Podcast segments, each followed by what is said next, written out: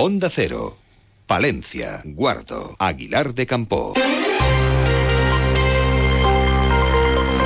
Más de uno. Onda Cero Palencia. Ana Herrero. Muy buenos días. Viernes 1 de marzo comenzamos el mes con visita ministerial. Esta mañana el ministro de la Presidencia, Justicia y Relaciones con las Cortes, Félix Bolaños, va a presidir la primera conferencia sectorial de justicia que se celebra en el LECRAC. Previamente mantendrá una reunión, será recibido en el ayuntamiento por la alcaldesa de Palencia, Miriam Andrés. Una cita en la que no va a estar el grupo municipal de Vox, no va a resistir no va a asistir a esa recepción del ministro Bolaños en el ayuntamiento. El grupo municipal considera que el señor Bolaños, el gobierno al que pertenece y su presidente, el señor Sánchez, sobrepasan día tras día todas las líneas rojas imaginables, llevándose, llevándonos de escándalo en escándalo, arrastrando por el fango, dicen, y la dignidad, el honor y el respeto que merecen los españoles y en este caso los palentinos que humildemente representan. En consecuencia, declinan la invitación realizada por la alcaldesa a esa recepción del ministro Bolaños. Va a ser una de las citas de la jornada. En un momento les contamos otros temas que son noticia a esta hora de la mañana. Conocemos antes la previsión meteorológica. En estos momentos con una temperatura de un grado bajo cero en el centro de la capital palentina. Desde la Agencia Estatal de Meteorología nos cuentan cómo va a ser a lo largo de esta jornada de viernes. Buenos días. Buenos días. Hoy en la provincia de Palencia comenzamos con intervalos nubosos, tendiendo a aumentar la nubosidad y a quedar el cielo nuboso cubierto con precipitaciones en el norte montañoso y probabilidad de ellas, aunque más débiles y ocasionales, en el resto de la provincia. La cota de nieve ha comenzado en los 1.100 metros e irá subiendo hasta los 1.400. Las temperaturas se mantienen sin cambios o bajan ligeramente. Se espera hoy una máxima de 10 grados en Palencia, Aguilar de Campo y Carrión de los Condes, 8 en Cervera de Pisurga, 7 en Guardo. El viento será de componente suroeste con rachas fuertes en zonas de montaña. Es una información de la Agencia Estatal de Meteorología. Cada botella de vino cuenta una historia. Déjanos contarte las nuestras. Bodega Carre Prado, de Alba de Cerrato.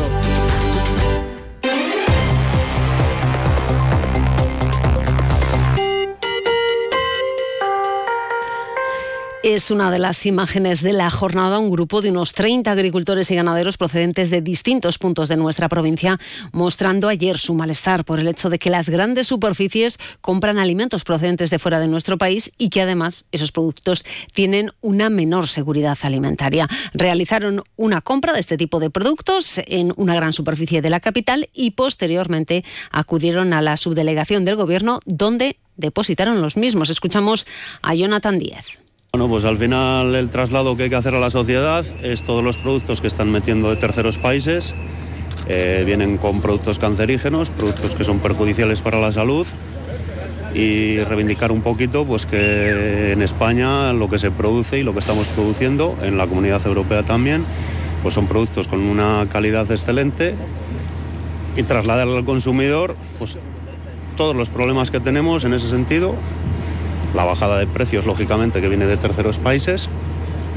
Pues precisamente en el pleno ordinario del mes de febrero de la Diputación salía adelante una propuesta del Partido Popular en apoyo a los agricultores y ganaderos. Únicamente se abstenía el PSOE. Su portavoz, Miguel Ángel Blanco, dice que están de acuerdo en ese apoyo, pero no en la instrumentalización que los populares hacen de las reivindicaciones del sector. Pero todo les vale, da igual. Hay un problema, bueno vamos a citar al Gobierno, que es de lo que supone. Y le voy a decir una cosa. ¿Apoyo al sector primario? Sí. ¿Coordinación con ustedes y con quien haga falta para beneficiar al sector primario? Sí. ¿Defensa unitaria de los intereses del sector primario? También. Pero instrumentalización de las legítimas eh, reivindicaciones de un sector? No. Ahí no nos van a encontrar. El diputado de Agricultura y Ganadería, Jesús Sevilla, recordaba a los socialistas que si el sector ha salido a la calle es porque las cosas no se están haciendo bien. Y parece, por lo que nos está contando, que tienen una autocomplacencia de que están haciendo muchas cosas y muy bien desde el año 2019. No sé por qué entonces están los agricultores y los ganaderos en la calle. Un pleno centrado sobre todo en temas económicos. Así se daba cuenta de un superávit de más de 5 millones al cierre del ejercicio 2023. En cuanto al remanente líquido de tesorería, supera los 29 millones de euros y la ejecución presupuestaria global alcanzó en 2023 el 97%.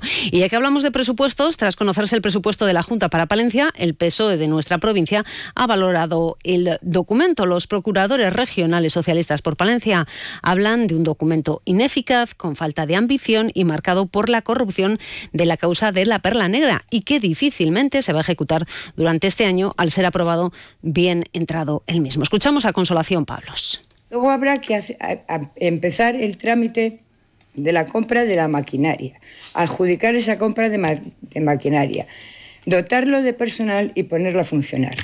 Voy a ser muy optimista. Voy a pensar que la Junta de Castilla y León esta vez va a hacerlo bien en Palencia y allá para finales del 27 o quizá el 28 tendremos la unidad de radioterapia en Palencia. ¿Esto qué quiere decir? Cuarta edición de la Feria de la Trufa de Palencia. La Plaza de España de Baltanás acoge este domingo 3 de marzo la Feria Anual de la Trufa, un evento que organiza la Diputación de Palencia para impulsar y difundir el valor de un recurso en alza en la comarca cerrateña. A partir de las 10 de la mañana, charlas, talleres, degustaciones y una visita guiada a una plantación trufera. Acércate a disfrutar de esta jornada con nosotros. Te esperamos. De Palencia. Apostamos por el campo, apostamos por el desarrollo rural. Y hablamos de cuestiones relacionadas con el Ayuntamiento de Palencia. La presidenta de la Diputación, Ángeles Armisen, ha remitido una carta a la alcaldesa de la capital, Miriam Andrés, en la que ofrece 305.000 euros anuales como aportación económica de la institución provincial al convenio de colaboración en materia de prevención y extinción de incendios. El objetivo de la propuesta económica es mantener el espíritu de colaboración para el sostenimiento del servicio y dar cobertura a los municipios del Alfoz pese a, según apuntan desde la institución, que la cuantía ofrecida no se va a justificar económicamente, según los datos y el análisis que han hecho de las salidas del último año el análisis ¿no? de, de, las intervenciones, bueno, saldrían casi a algo más de 14.000 euros por intervención. Con la propuesta económica que hemos hecho, creemos que no debemos renunciar a ofrecer nuestra mano tendida a una colaboración que lleva desde el año 1984. El Ayuntamiento de Palencia, por su parte, y en otro orden de cosas, ha presentado los actos con motivo del 8 de marzo, Día Internacional de la Mujer, unos actos con una programación en la que habrá cine, teatro, magia, música y una exposición, entre otros. El 8 de marzo, a las 12, tendrá lugar la lectura del manifiesto en la Plaza Mayor de la capital, un manifiesto que estará acompañado por la actuación de Sara Bureva, que va a interpretar varias canciones de artistas como Amaral, Rosalén o Ana Guerra. Y además nos quedamos en la capital. Alcaldesa de Palencia, Miriam Andrés, visitaba ayer la finalización de las obras de reforma y ampliación del Centro Social Miguel de Unamuno a gastar en un muro que se derribó y hay que volver a hacer un cerramiento. Y algo también que ha comentado la concejala de Servicios Sociales. Separamos a la Asociación de Vecinos para que no tengan un contacto directo tanto con los usuarios como con los responsables del centro. Les hacemos un local separado, pero les hacemos un local separado sin accesibilidad y un local separado sin baños.